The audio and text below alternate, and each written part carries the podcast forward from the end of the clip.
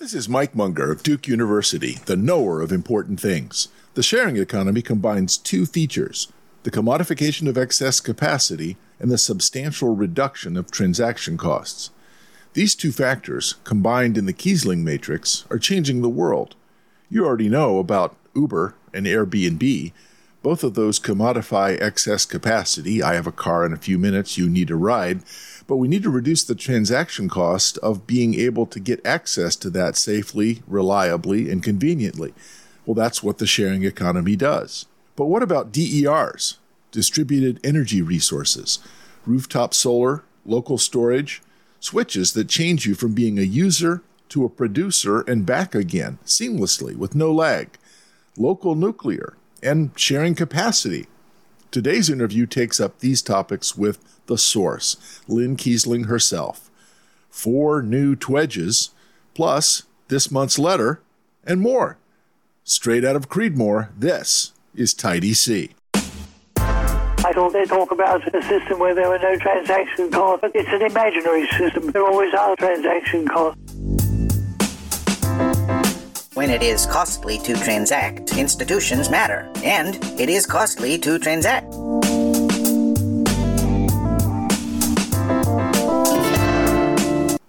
Lynn Kiesling works on regulation, market design, and the economics of digitization and smart grid technologies in the electricity industry. She directs the Institute for Regulatory Law and Economics and the Center of Law, Business, and Economics at Northwestern University, as well as being a research professor at University of Colorado Denver, a member of the external faculty of the Santa Fe Institute, and a senior fellow at the American Enterprise Institute. In addition to academic work, Lynn serves as a member of the U.S. Department of Energy's Electricity Advisory Committee, after having been a member of the National Institute of Standards and Technology's Smart Grid Advisory Committee and the Gridwise Architecture Council. So far, I've made a point of interviewing people who are smarter and better informed than I am, and that win streak continues this month as I get to talk to Lynn Kiesling. My guest this month on the answer is transaction costs is Lynn Kiesling.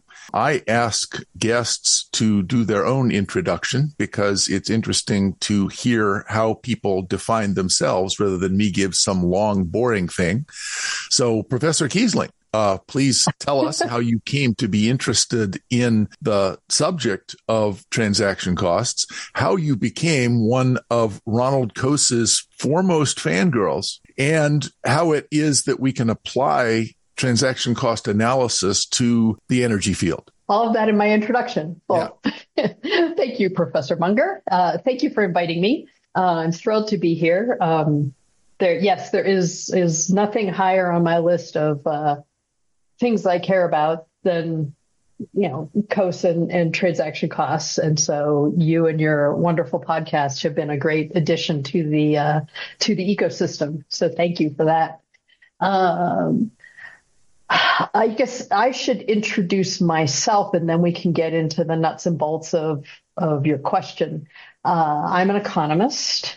Uh, and if if if you kind of ask me first and foremost what are the things professionally that matter to me about my identity. It's always I am an economist. Um, we get a lot of grief from a lot of people for a lot of good reasons, but um, but I do I think the analytical frameworks uh, and the logical structure that economics gives you for thinking about the world is is something that I find captivating and thrilling um, even when it's even when we oversimplify it so that it's actually wrong. but uh, I, that's why you know I knew I was going to become an economist from the first time that I saw indifference curves and general equilibrium in an Edgeworth box like this. I want to do this. um, and I I focus on my my areas of interest are uh, in, in economics are called industrial organization, which is about firms, the organizational structure of firms, the um, the you know how they operate, how they compete with each other. So there's strategic interaction, but then there's also institutional analysis, and that's where uh, comes in by uh, you know, starting in 1937 and then for most of the next century, um, reminding us that uh, that the answer is transaction costs. Um, and and so the institutional structure of production, to use his phrase, is really important uh, and changes the kind of outcomes you get rather than just having you know a representative firm that produces quantity Q and price and and they can either choose the price P at which to sell their quantity Q or they see the prices out in the market and choose a quantity Q to sell. You know, Coase tells us that the world is much richer than that and that it's about how do we organize production in terms of the decision making process. And there's multiple ways of thinking about that, right? There's how do you put the inputs together in order to to produce some valuable output. Um, and and then there's also the within the firm, you know, what Oliver Williamson would call hierarchy. You know, that within the firm, why why do you organize production the way you do within firms? Why do firms exist, and why do you have manage management? Why do you have employee employees and rules and and divisions? Um, what does why do, do corporate forms why do corporate structures take the forms they do? Those kind of questions. I have to, um, I have to ask. Yeah. I've always wondered this mm-hmm. about you. You have almost an engineering background. Your your I do? yeah, your study of economics at Northwestern is a that's real micro. You really were looking at uh, microeconomic mathematical models, and all the questions you just asked. The answer is well, they optimize. And so we use calculus to solve that problem. And if the problem's well specified, we know the answer. None of that's even interesting. And yet somehow right. you became interested in Coase, which seems to me like, you know, you've wandered into paths of apostasy given your Northwestern background.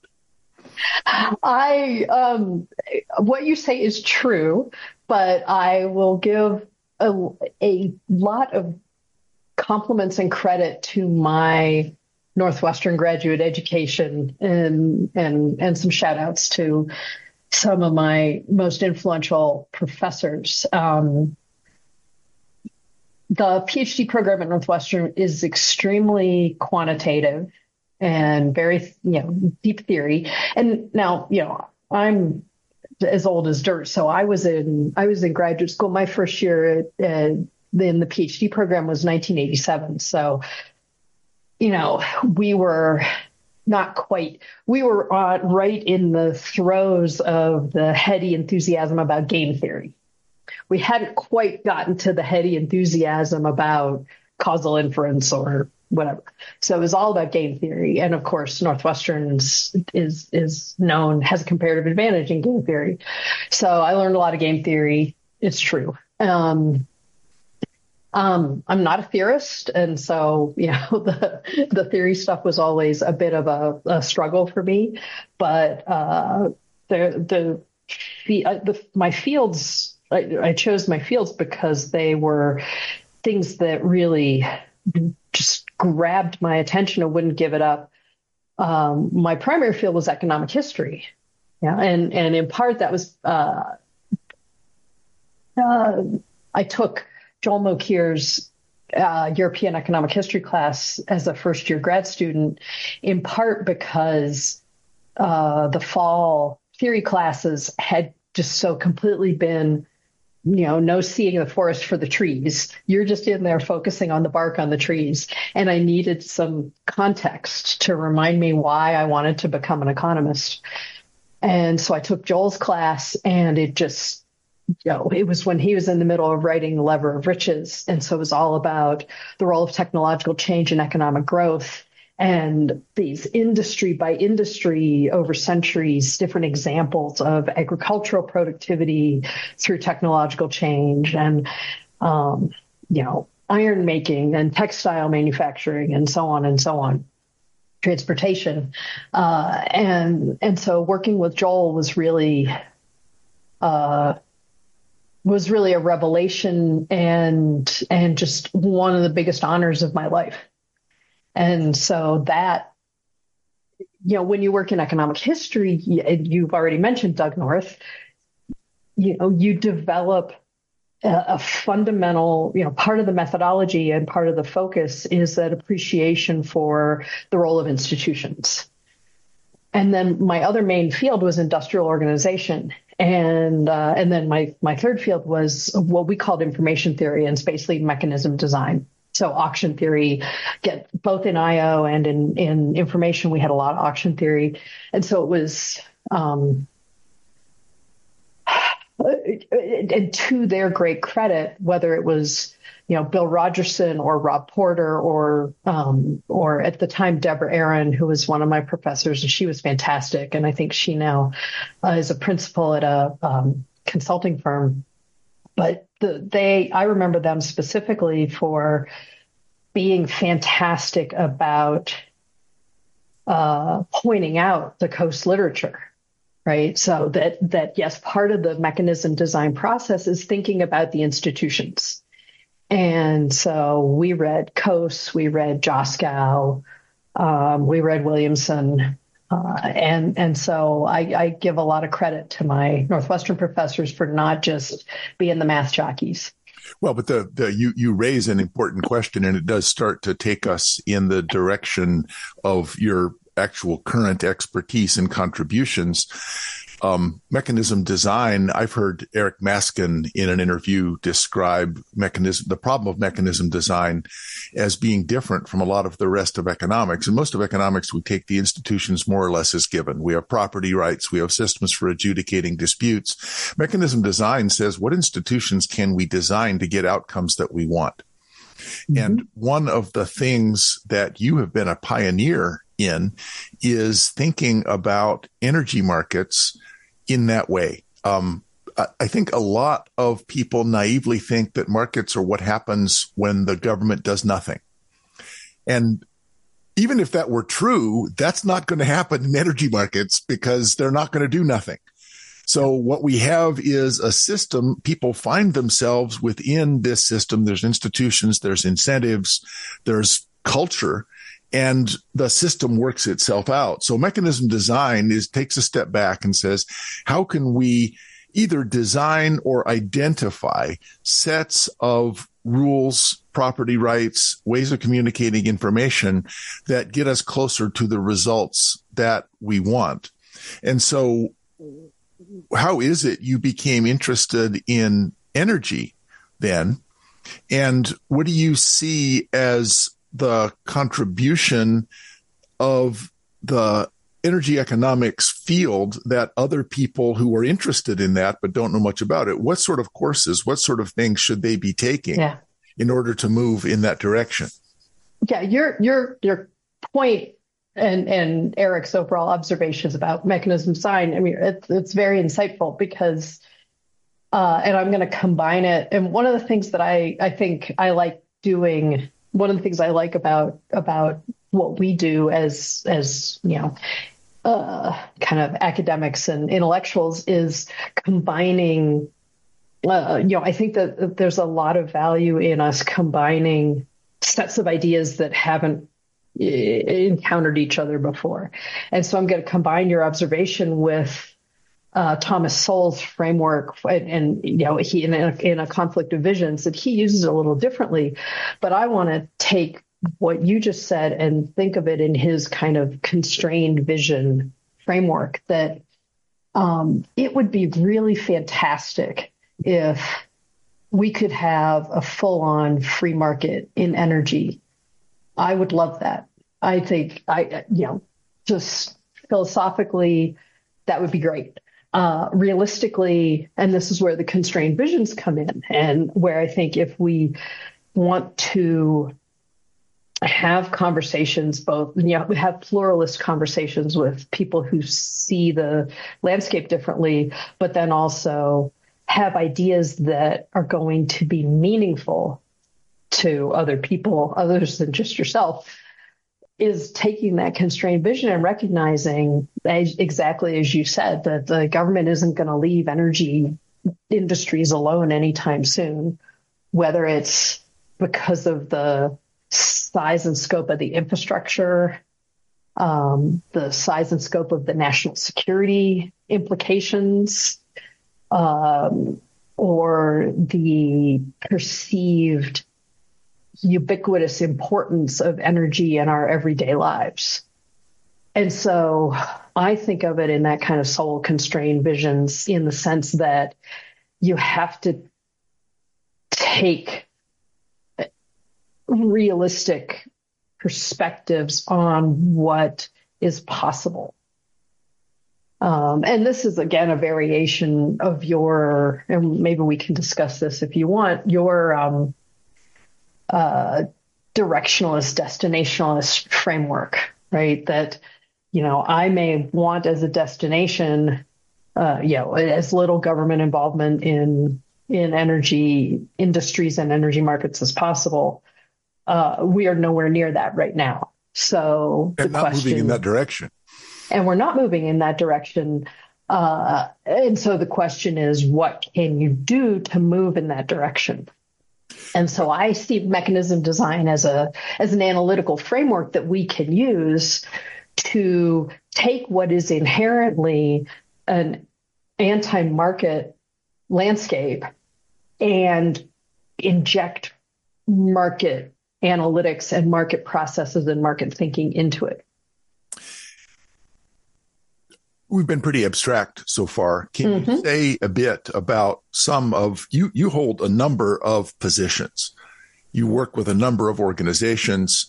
How how exactly have you been able to take that sort of abstract goal that you just talked about and what kinds of organizations do you actually work on? You have three or four affiliations that I think would be, it, it, it's really very interesting yeah. the, the, the, ways you've been able to make contributions that are, some of them are academic, but some of them are, uh, outside of kind of traditional yeah. academic. So if you could say something about that. Yeah. And let's fold that in with the if you're a student and you're interested in energy, what kind of classes do you want to take? That kind of thing. Um, because I, I think, I mean, energy questions are some of the most important and interesting and thorny. I mean, and, and especially if you're a kind of market oriented, quote unquote, free market person, they're thorny precisely because, you know, it's not just you know, it's not just how many uh, how many libertarians does it take to screw a light bulb? You know, none the market will provide. It's really a lot of very hard, challenging questions. And so, if you want to think about exactly what it is that market processes do and why they're valuable and why they're important, energy is a great place to look. Um, my first electricity work was as an undergrad which I don't know if you know, but um, my mother worked for a utility, a, re- a, vertically integrated, regulated. Well, in in at the time they were all vertically integrated and regulated. Um, and I had to write a senior honors thesis, and it was it, I had to do econometrics, and so I needed data. So I called her up, and I'm like, "Okay, can I use some of your data?" She says, "Let me ask," and she did. And um, so I used electricity data from the 1970s and demonstrated some correlations econometrically about what happened to the um, approved regulated rates uh, in response to the oil price shocks in 73, 74, and 79, 80. Um, and uh, the data came on punch cards. So back to the old as dirt comment. Um, and I had to, you know, I marched over to the computer lab and gave them my stack of cards. And, you know, 12 hours later, I came back and had a data set. So there you go. Um, and uh, my undergraduate professors were great at having me read like classic things that I think people don't read anymore, but the the you know probably you and I do the um you know Averch Johnson 1962, which is like one of the famous papers in electricity regulation. And the logic is really straightforward. It's hard to show empirically but the logic is really straightforward that if you have a regulated industry and that industry is regulated based on their rate of return on capital, that they're going to have an incentive to have a more capital intensive production structure than other industries and and more more capital intensive than they than would be their equilibrium uh, you know production structure otherwise. Um, and like like Baumol and Bradford on the theory of the second best uh, you know, all those kind of classic things. And my undergrad professors had me read those. So um, that's one thing I, I would definitely recommend to students is if you have the chance to um, get good advice from your professors, you know, really, you know, take them up on that and and read the things that they suggest you read because, you know, here I am, you know, 40 years later, and I'm like, wow, I still remember reading Baumol and Bradford, and that was great. And um, but so to to go back to your question about in organizations and then come forward to classes that students should take. Um, you know, I, I so I've been thinking about uh, energy for a long time. When I was a PhD student, I worked on technology adjacent questions, but they were more institutional, you know, having to do with the 1860s in Britain, not directly about energy. But I always maintained an interest. And then in sort of 2000, 2001, uh, when the California, but yeah, and this is after some states in the U.S. had undergone regulatory restructuring and had created wholesale power markets uh, and California did this and did so in an epically bad way, as Californians want to do. Uh, and and they were suffering the consequences of it with blackouts and price spikes and um, and so then I returned into uh, doing more kind of policy analysis and and market design analysis um, and then you know I have always um, and I was uh, on the I had returned to Northwestern at the by then. I was on the teaching faculty. And um, but I've also always had as you said a couple of other different affiliations you know in the early 2000s like right after Vernon Smith won the Nobel Prize for experimental economics he and I were working together to try to um, work with federal and state regulators to get them to use experimental economics to test bed their regulatory and market design proposals before they actually implemented them, which is one of the things California didn't do. um, and more recently, I've been uh, working with um, a co-author in a, at SLAC National Laboratory, David Chassin. And so, you know, we have a very collaborative relationship. He's more of an engineer. I'm more of an economist. Um, and so I, I find I work across a lot of different policy groups. Uh, and I also am currently serving on the Department of Energy's Electricity Advisory Committee, which is basically a group of, of a diverse group of people from with different roles uh, informing the DOE's Office of Electricity and you know giving them recommendation and guidance. Um, so yeah, I, I do a lot of different things and it's it's really fun. It's not a conventional academic go work your face off for six years and get tenure and then do that for the rest of your life path, but um, but it's been really gratifying. One of your most cited papers uh, was on the GridWise testbed demonstration project, which I didn't even know what it was. And so the, the, a lot of these are very highly applied, but some of your work also has been pretty theoretical. Um, if someone wanted to be you, what kind of classes is there some path that leads there, or is it just a high wire act? Uh, I use a high wire act is a good way so to put it. After yeah. you get out of grad school, work with a Nobel Prize winner. That that's pretty hard to. yeah, working with Vernon was a treat know, which will not surprise anyone who has ever met Vernon. Um, uh, yeah. So if you're interested in energy things, I mean, not every not every place has an energy economics class, and and not and you don't have to be an econ major to do energy stuff right there's there's a, you could be a poli sci major and do energy stuff you can do public policy um, environmental studies uh, but i do think having a nice breadth of both what has worked for me in my case was taking classes in industrial organization, so learning about industries and firms and markets, and then teaching. Uh, I, I, I developed an interest after graduate school in environmental economics.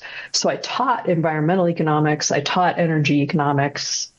Um, but if you combine those fields with uh, understanding of firms and markets and industries, whether it's through actually taking classes or or some other way. Um, I think that's the that's the combination because uh, the then that positions you well, especially if you're you know listening to a podcast called "The Answer Is Transaction Costs." It positions you well to think about the institutions and you know it, it's it's really the institutions that are important whether it's the the market institutions, the regulatory institutions, the within firm, you know, hierarchical institutions. And all of those are really valuable lenses through which to look at at energy questions. And the energy questions are just going to get more and more big and important. Uh, hopefully, they will get more nuanced because for the past couple of decades, especially where energy intersects with climate, um, you know, the politicization of the climate questions and the, yeah, it has has made things difficult. But um, but it's a really ripe area for for future interest for students, I think. Well, I've I've I have talked your ear off and asked you to give no. because your, your, background is is a bit unusual, but uh, perhaps we can move then in the direction of the specific work that you have done that I uh, was glad to at least watch uh, and participate in. Um, there's a Ronald Coase always said that the way economists should do things was to go and look at what people actually do. And Friedrich Hayek claimed that if we look at the institutions that emerge over time, they probably would tell us something important about how things work. Lin Ostrom would was kind of the Darwin of institutions. She went around the world and looked for the strange beaked finches of institutions, which if you look at how they're adapted to local conditions, the fact that they're in equilibrium means that they're doing something useful. That's not necessarily the same with energy institutions, though. And you've already given the Averch and Johnson example. Given mm-hmm. the regulatory structure, the emergent institutions might be quite pathological.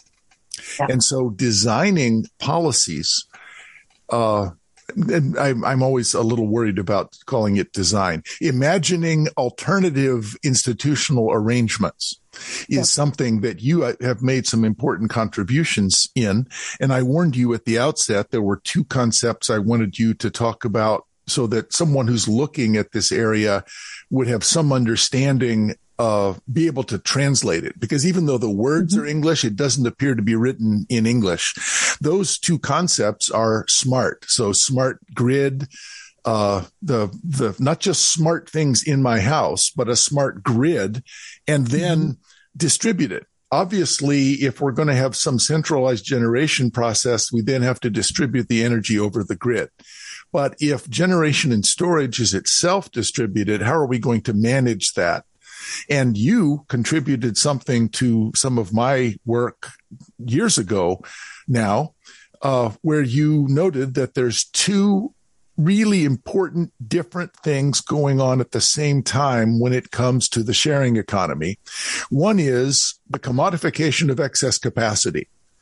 So if I have excess capacity, rather than just paying to store it, I'm able to be able to sell parts of it off if I can reduce the transaction cost, which is the other part.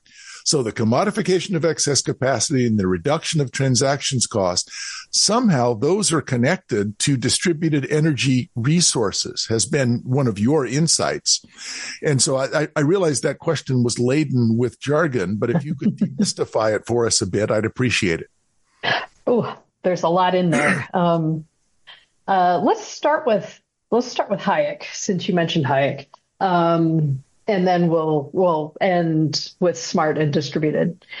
The and, and th- this is your point is a really important one, and I I think a not not enough people appreciate it, which is that um, you know when we're thinking about markets and and how markets emerge and and you know they don't just kind of emerge de novo always. It's it's you know markets emerge within particular social contexts and those social contexts have kind of pre-existing pre-existing relationships and institutions.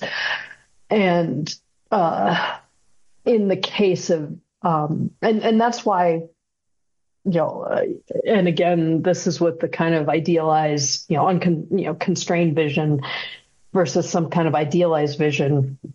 You know, that when I think about that kind of idealized uh, markets um, concept, uh, and and and when we read Hayek and we think about Hayek and then the emergence of markets um, as an organic process, and you invoked Darwin and an evolutionary process, and that's I think very compatible with with what I have in mind. Um, and uh, for various reasons, um, uh, and some of these we may want to dig into in more depth if you like, but I think there are a lot of reasons why when we talk about human institutions and you know social institutions such as market rules um, legal frameworks that enable us to live and work together peaceably um, that they don't always uh, have that kind of simple fitness inference that we can get from Darwin. And I think even Hayek recognized that, that just because something evolves into a particular form doesn't mean that that form is the most fit and, and going to be kind of healthy and beneficially adaptive to, to all the people. And in part, that's because of, you know, our big brain stems and, and the fact that we, you know, we can form coalitions. We, you know, this is where the political economy comes in and, and public choice comes in. We form coalitions, we have particular interests, we can do things to try to further our interests in ways that are much more involved than other species. And so, you know, uh, design design with when we talk about institutions design is always going to be part of the story whether it's um, you know, private kind of private individuals interacting and forming institutions or, you know, bringing in the state as an actor. So um, I've taken to talking about institutions as hybrid, you know, the, the, the kind of you said you don't like to use the word design and I don't either.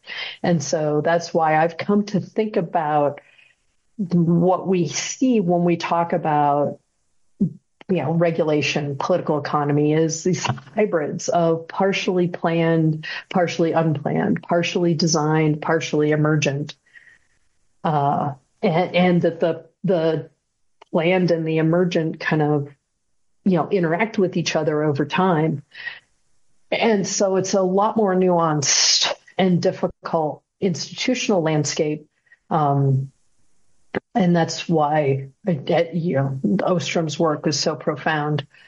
Um, and so that means when you come into a landscape like let's put ourselves in say 2004, uh, you're in a world in the electricity industry where you've got a hundred years worth of government regulation. Right. So, and that regulation takes a particular form. It's called rate of return regulation.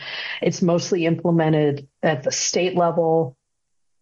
But then there are, are certain transactions that cross state boundaries. Those are deemed to be under federal jurisdiction. So, of course, now you've got a two layered regulator uh, that itself causes lots of problems.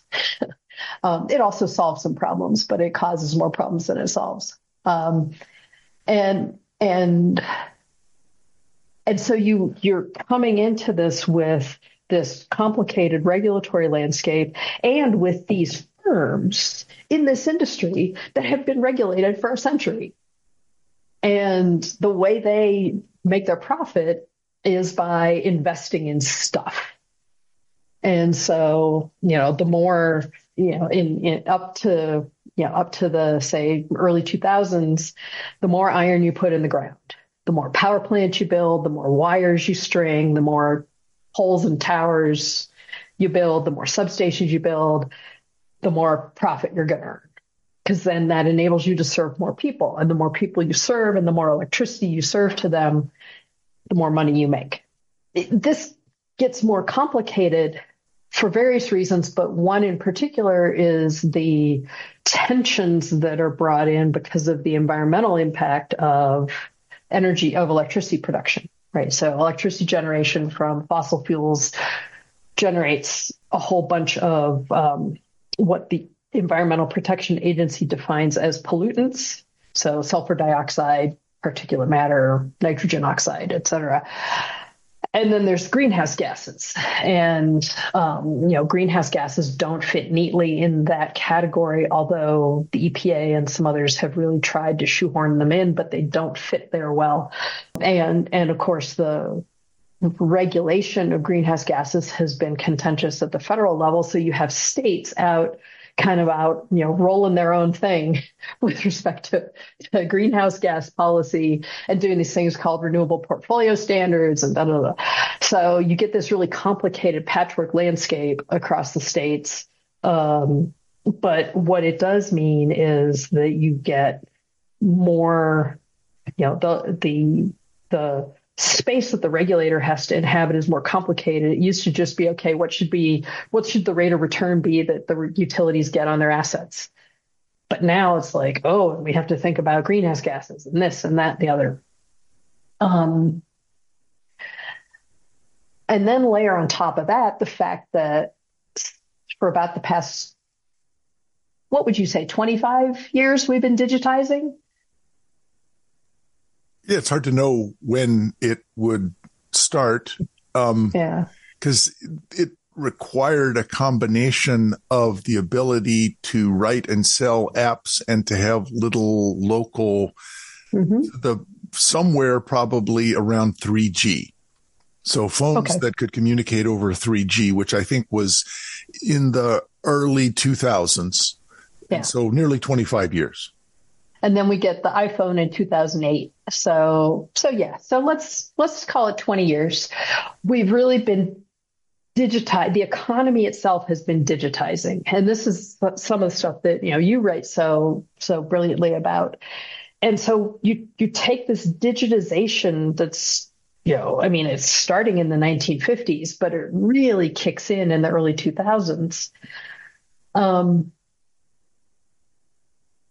and you you know, so you kind of look around, you're like, wow, this, you know, digital economy. There's this great service called Amazon. I buy, I order a lot of stuff and boom, it shows up at my door.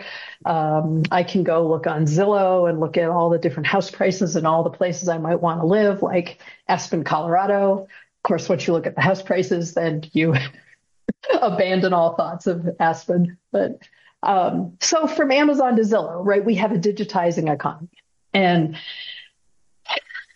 the electric system is itself inherently analog and mechanical, right? It's all dials and switches. And, um, and so the digitization that really starts in the mid 2000s is a striking difference. And, and this kind of gets to your mention of the Gridwise Olympic Peninsula project, which is a lead into the idea of a smart grid. because um, uh, I'll give you a, uh, the answer up front. Smart basically just means um, able to take a direction and act on it, right? So it's a digital. Um, we're we're moving towards automation you know, smart smart involves automation. But it's not um, just a direction. Then it could be a contingent direction. It can actually right. execute a sequence of instructions because exactly. a light switch responds to my directions. But if a smart light switch can respond to contingent instructions in ways that I don't have to look at again. Yes, exactly. And so that was in the Gridwise Olympic Peninsula project. That was the type of intelligence that we were working on was this idea of embedding digital intelligence in the, the decision making process between the electricity consumer and and you know the rest of the grid, including the, the producers.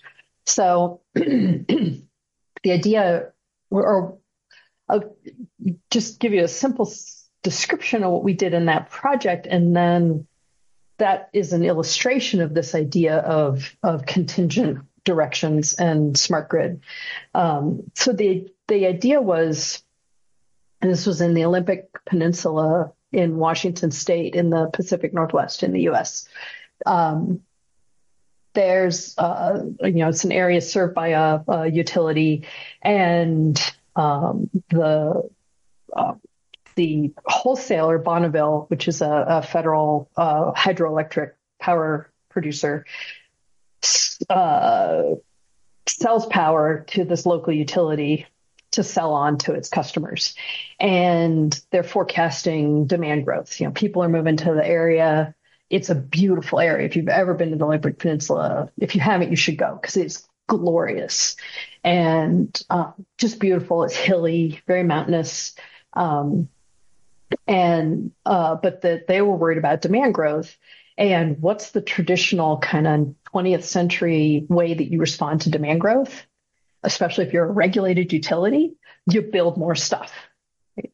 but here are people moving to this glorious pristine area precisely because it's glorious and pristine and you can't build more stuff and so what are you going to do? And so these, the utility and, and Bonneville approached um, the engineers I worked with and asked them this question. And they said, well, it, you know, we, if we can't build more stuff, then we have to work on making demand more flexible.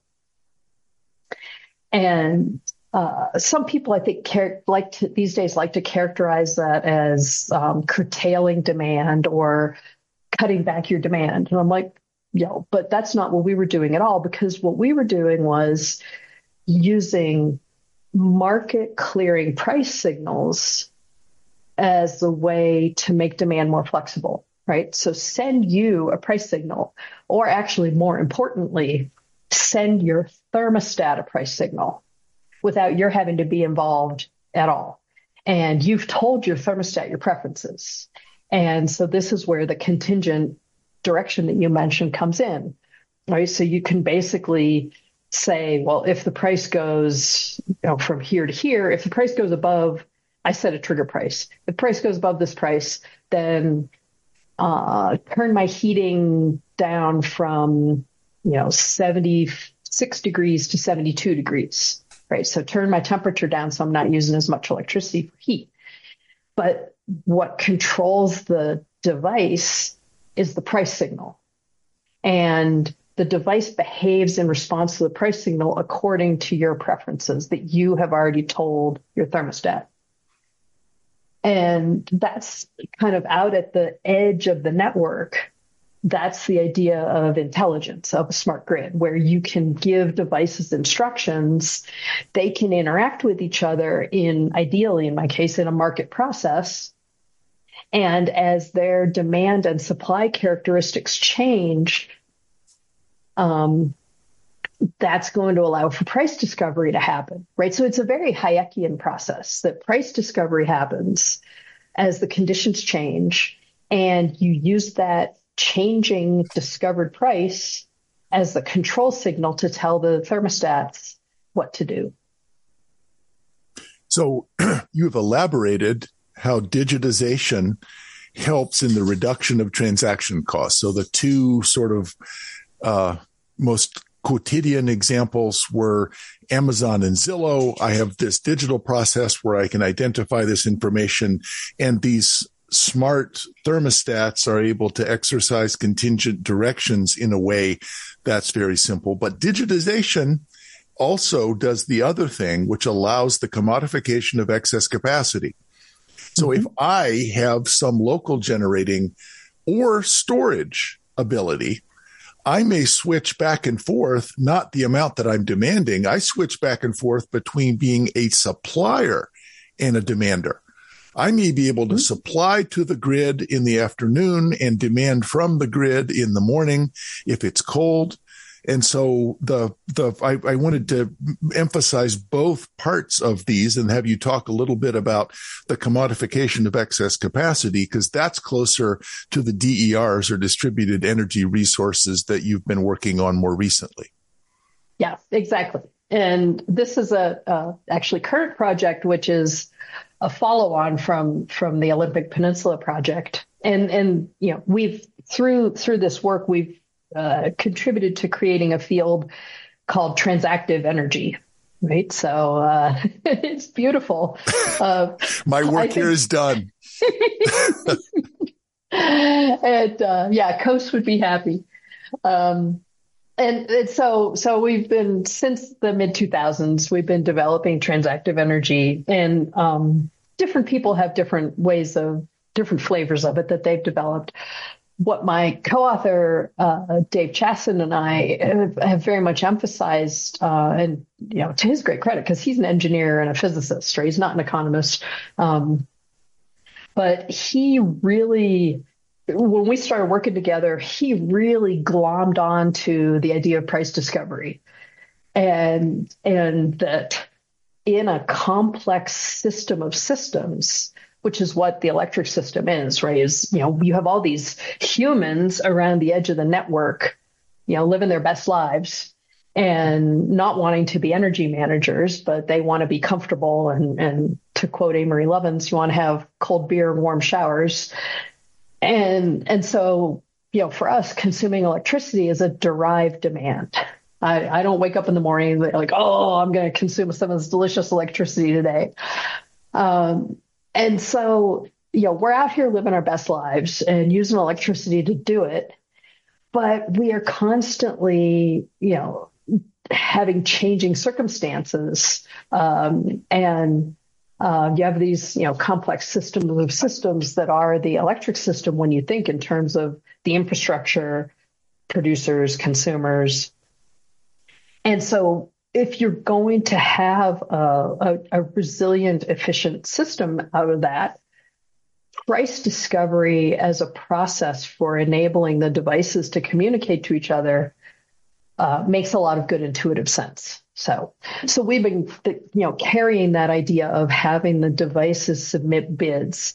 Um, you know, we Dave was really inspired. We uh, Vernon and Bart Wilson and I went out and did a a study session with them out in the Pacific Northwest, um, and did a double auction. And so introduce them to experimental economics and the whole idea of, you know, having buyers submit bids and sellers submit offers all simultaneously. And you get this very information rich environment. And that really inspired this idea of transactive energy. Um, and so fast forward to today, and we're in year two of a five year uh, Department of Energy energy funded connected communities project where we're building out a transactive energy platform with um, a, an electric cooperative in New Hampshire and um, and an energy efficiency uh, agency in Maine. And now, you know, in 2005, when we first started doing this, it was all thermostats. Now, you know, digitization has progressed the technological change in the energy space has progressed so that now we have electric vehicles, we have batteries, and the battery is fascinating from precisely the point of view that you described because you can, you know, it used to be in the old analog, you know, one way electric grid. Here's a power plant. Power plant pushes current down a set of wires you flip the switch, your light goes on. And so you have one role in that, and you're the consumer. And there's one action you can take on, off, on, off, on, off. Um, with a battery, you can be a producer or a well, not not really. Batteries don't produce energy, right? You can provide energy that you have you stored. Could a, you yeah. could be a seller at the margin over a period exactly. Exactly. So if you have previously used energy to stored energy in your battery, you can then sell that stored energy to someone else. So you can either be a buyer or a seller depending on your what's going on with you, your opportunity costs, or you know what the prices are doing.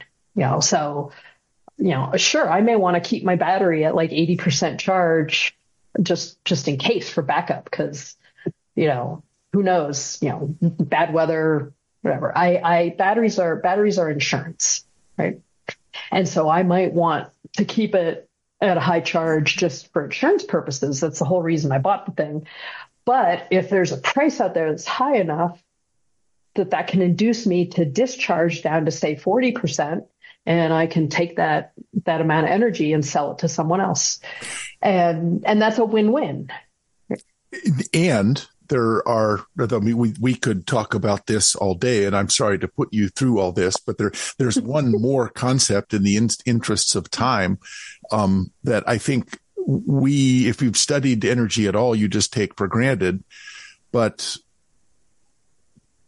one of the things that the capital intensive system was able to use to justify much larger investment was the problem of peak load and the mm-hmm. problem of peak load is that we have to be able not to have brownouts at whatever the time of maximum use is going to be.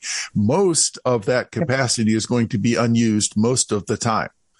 If you have two more things, if you have local storage capacity and you have local generation where people have maybe uh, solar panels on their roof, we're mm-hmm. used to thinking of storage as being expensive because it's expensive to generate. At the margin, once you have solar panels, it costs almost nothing to, mm-hmm. to generate that and then put it into a battery. And right. so people are likely to start investing in excess capacity in batteries. If you say it's insurance, that's right. But if I get a battery that's twice as large as I need, then if I go to 50%, that's all the insurance that I need. The other part of it, I can then sell back to the system, which we no longer have to worry so much about peak load problems. There's a exactly. lot more redundancy and resiliency in the system. Mm-hmm. Yes, resilience is precisely the concept that that uh, you know the electricity industry is moving towards is thinking about resilience.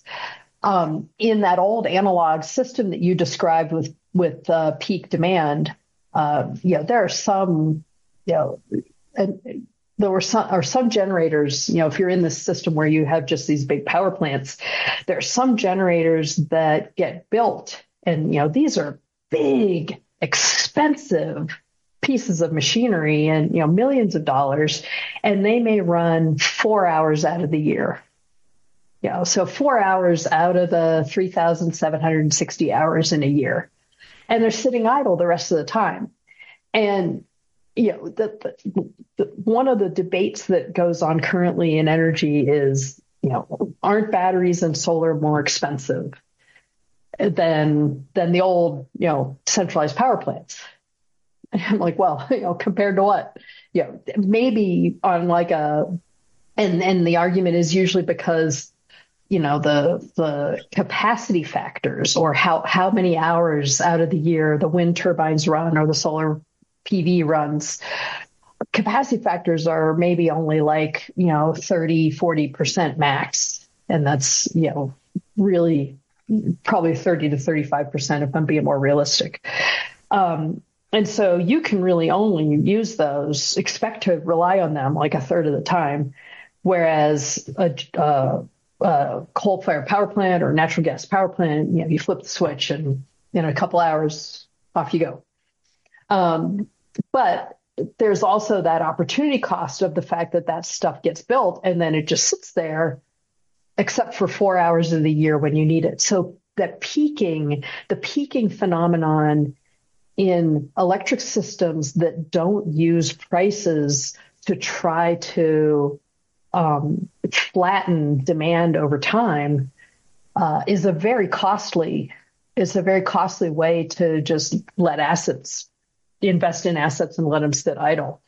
Um, I mean, they make, may make a return on investment because those four hours they get paid an absolute ton of money avoiding but, avoiding rolling blackouts is really worth a lot, both mm-hmm. just in money and in terms of what the politicians are willing to pay to make sure that doesn't happen. So we have arrived now at the original destination that I was hoping for. Digitization is allowed for two things. One is demand management. So mm-hmm. you get smart system demand management where people put directions into the system. The other is supply management. Where we're able to smooth out what would have been the big problems in the requirements for supply. And as a result, we're on the verge of, well, the I, I, think a number of people, I, I have friends in Chicago and in, in, New York when Airbnb was legal in New York.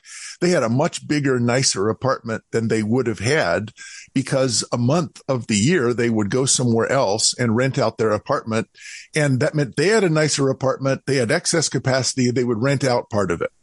Mm-hmm. Electricity may start to work the same way where we get endogenous increases in distributed energy resources in neighborhoods where people just for their own selfish reasons are going to invest in more generation and more storage. But the result is there's a lot more resilience in the system. So it's actually an mm-hmm. example of something that looks like an invisible hand mechanism. If we're able to free up that sort of creative energy. And so the regulatory problems that we're going to face on that, some of your contributions, I think moving in that direction have been really important. So that if, if you wanted to say something more, uh, yeah. just about the, the future of regulation, it, it's sort of from, from 10,000 feet. How should mm-hmm. regulators be thinking about this? That over the next decade, we can remove the impediments. And so we've arrived because, you know, we talked about smart being, you know, kind of digitally enabled, automated, responsive devices to price signals. And I should say that there are other parts of a smart grid. I just described the, you know, price responsive transactive stuff around the edge. But um, within the guts of the grid, there's also really awesome technologies for um, automating fault detection in wires, automating fault repairs even in wires, which is pretty cool. Um, there are these uh, you can do um, you know the, these called phasor measurement units PMUs to to you know and and kind of uh, distribution system automation and digitization. So there's all kinds of stuff within the guts of the grid that are also part of the smart grid. But for me, the what really characterizes the smart grid is the the stuff at the edge. Um, and then we get the decentralization that you've just alluded to. And I think, you know, it, it, one thing um, with uh, Serena Kim, who's at North Carolina State, and Rim Baltaduonis, who's at Gettysburg College and spending this year on leave at SLAC National Laboratory, uh, working with, with my co-author Dave Chassin. Um, and some engineers at the University of Colorado Denver, we have a National Science Foundation funded research project on what we call vehicle grid integration. And so it's it's basically going into the in-depth study of the kind of things that you're describing that if if you have bidirectional charging of electric vehicles and you can integrate electric vehicles into your building systems as well as into the overall power grid, uh, how can those electric vehicles serve as an as an energy resource so that they're useful other than just for you for driving?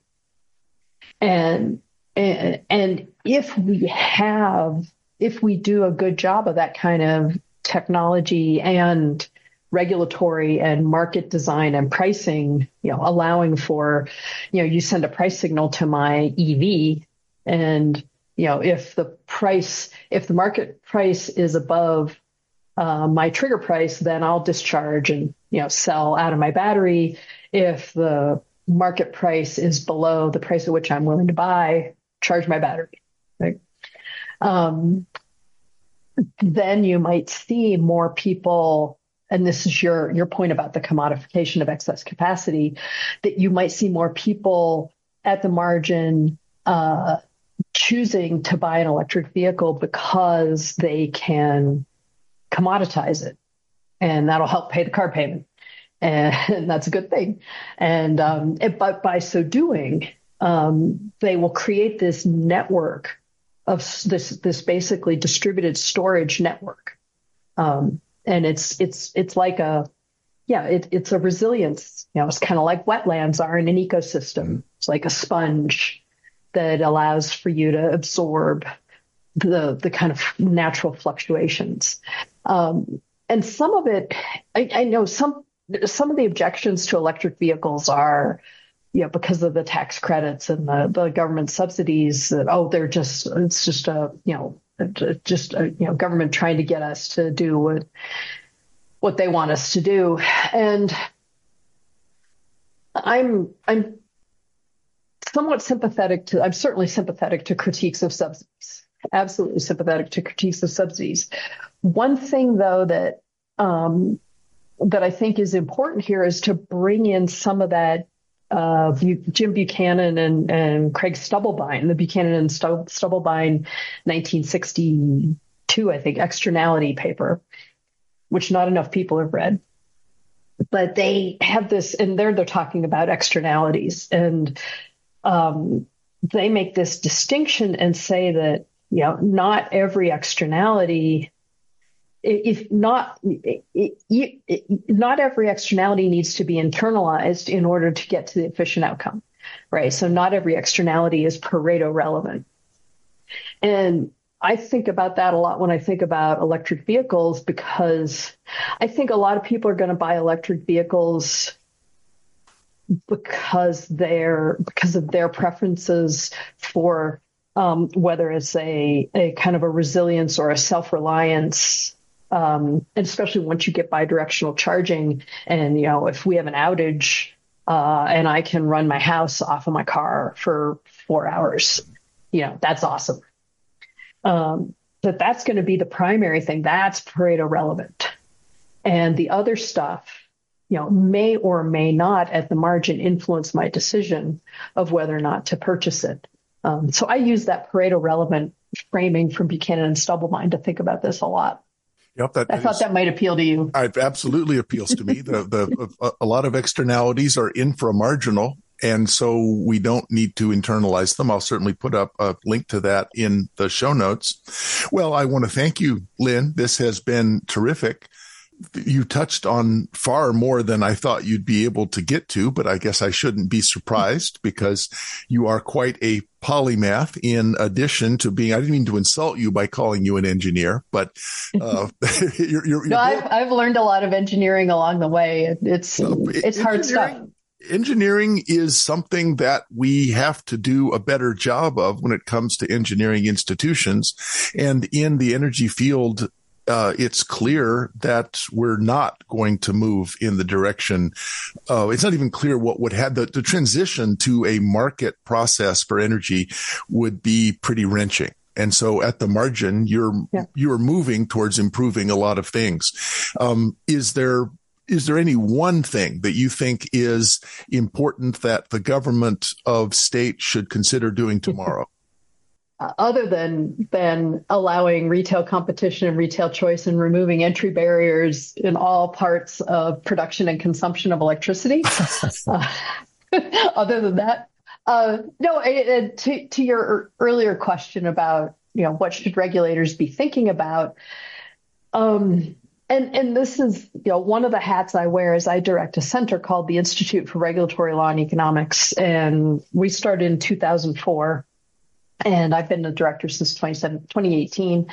And we do an annual workshop for state public utility commissioners and staff, and uh, to teach them about some of these foundational principles of you know supply and demand markets. What does the natural monopoly theory model say? Uh, what does regulatory theory say? Uh, Schumpeterian dynamism, you know, the perennial gale of creative destruction, and why the natural monopoly model is uh, not always correct or useful. Um, institutional and organizational economics, public choice theory, Clay Christensen's um, innovator's dilemma.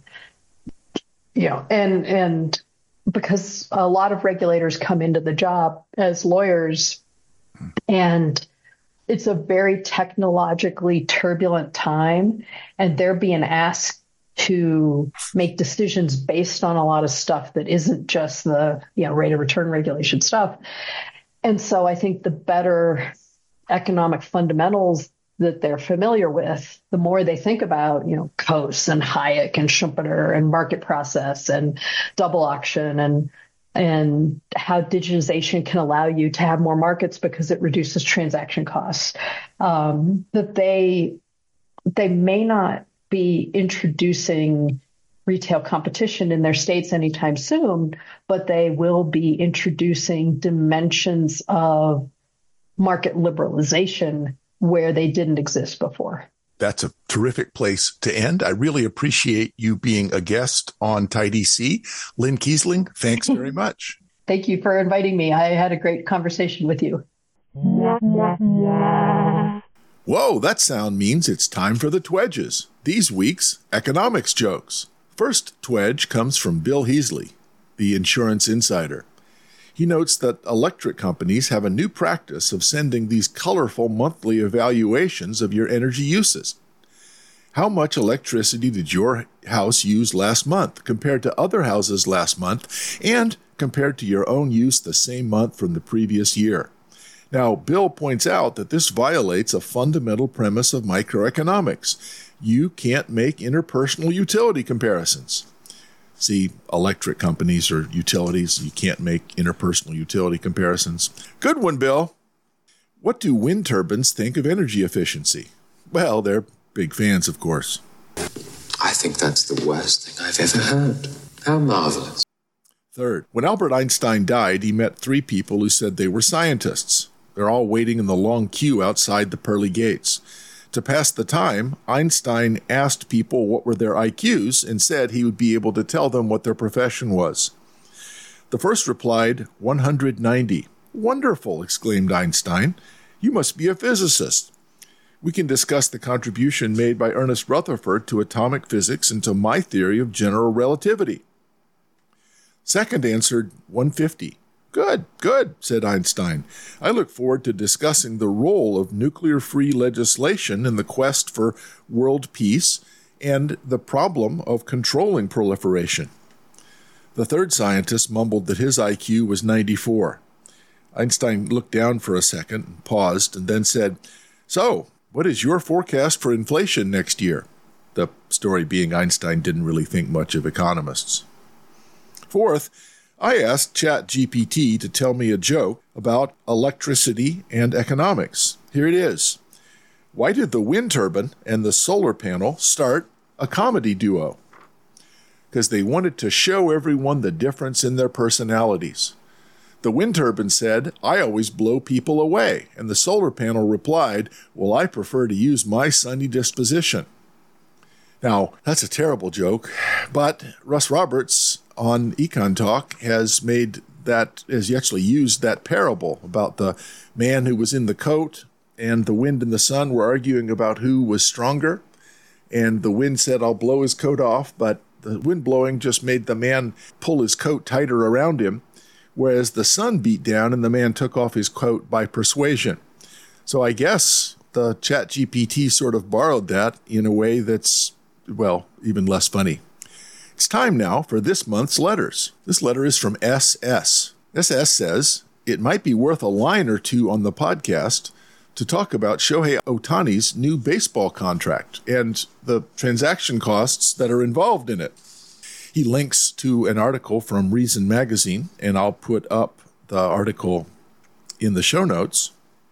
In the article, Eric Boehm talks about the, the way that the Shohei Ohtani contract was structured. Baseball superstar Shohei Ohtani signed a new 10 year contract this week with the Los Angeles Dodgers, who have promised to pay an eye popping 700 million. But unlike most contracts in sports, that 700 million won't be doled out over the 10-year term of the deal. As a result, both Ohtani and the Dodgers are poised to be tax dodgers. Well, sorry.